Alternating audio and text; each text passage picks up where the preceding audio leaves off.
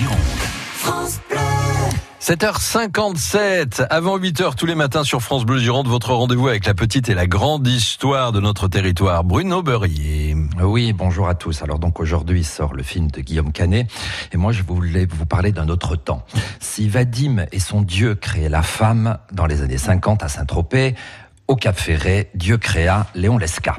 Originaire d'en face, c'est-à-dire de la Teste, Monsieur Léon Lesca achète aux enchères les terrains dunaires de la Presqu'île avec son frère.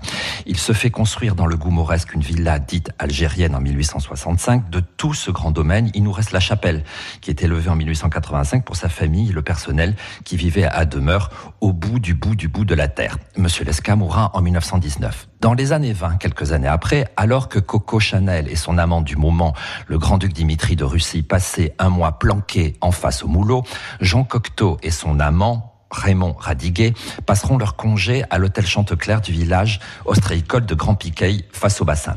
Radiguet y écrira notamment Le diable au corps et sera sauvé de la noyade par Jean Cocteau. Un jour qu'il était complètement shooté, il allait se noyer dans les réservoirs de Piraillan.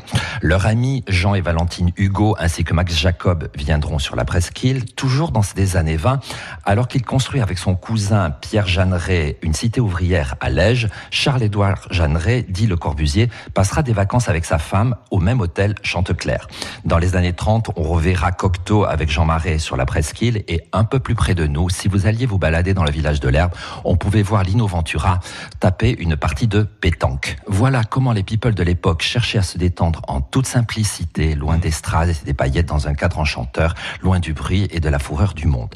Les temps ont bien changé, Dominique. Mm. La presqu'île semble toujours provoquer toujours le même émoi, même si le grain de sable est devenu le plus cher de toute la côte atlantique. Nous finirons ensemble. C'est au cinéma aujourd'hui. On le voit en Gironde depuis euh, quelques semaines déjà avec euh, pour cadre cet extraordinaire Cap Ferré et quelques people, c'est vrai. Euh, D'ailleurs, c'est un thème que va aborder Gilles Lelouch que vous allez entendre avant 8h30 euh, sur France Bleu Gironde pour dire bah nous on aime le Cap Ferré même si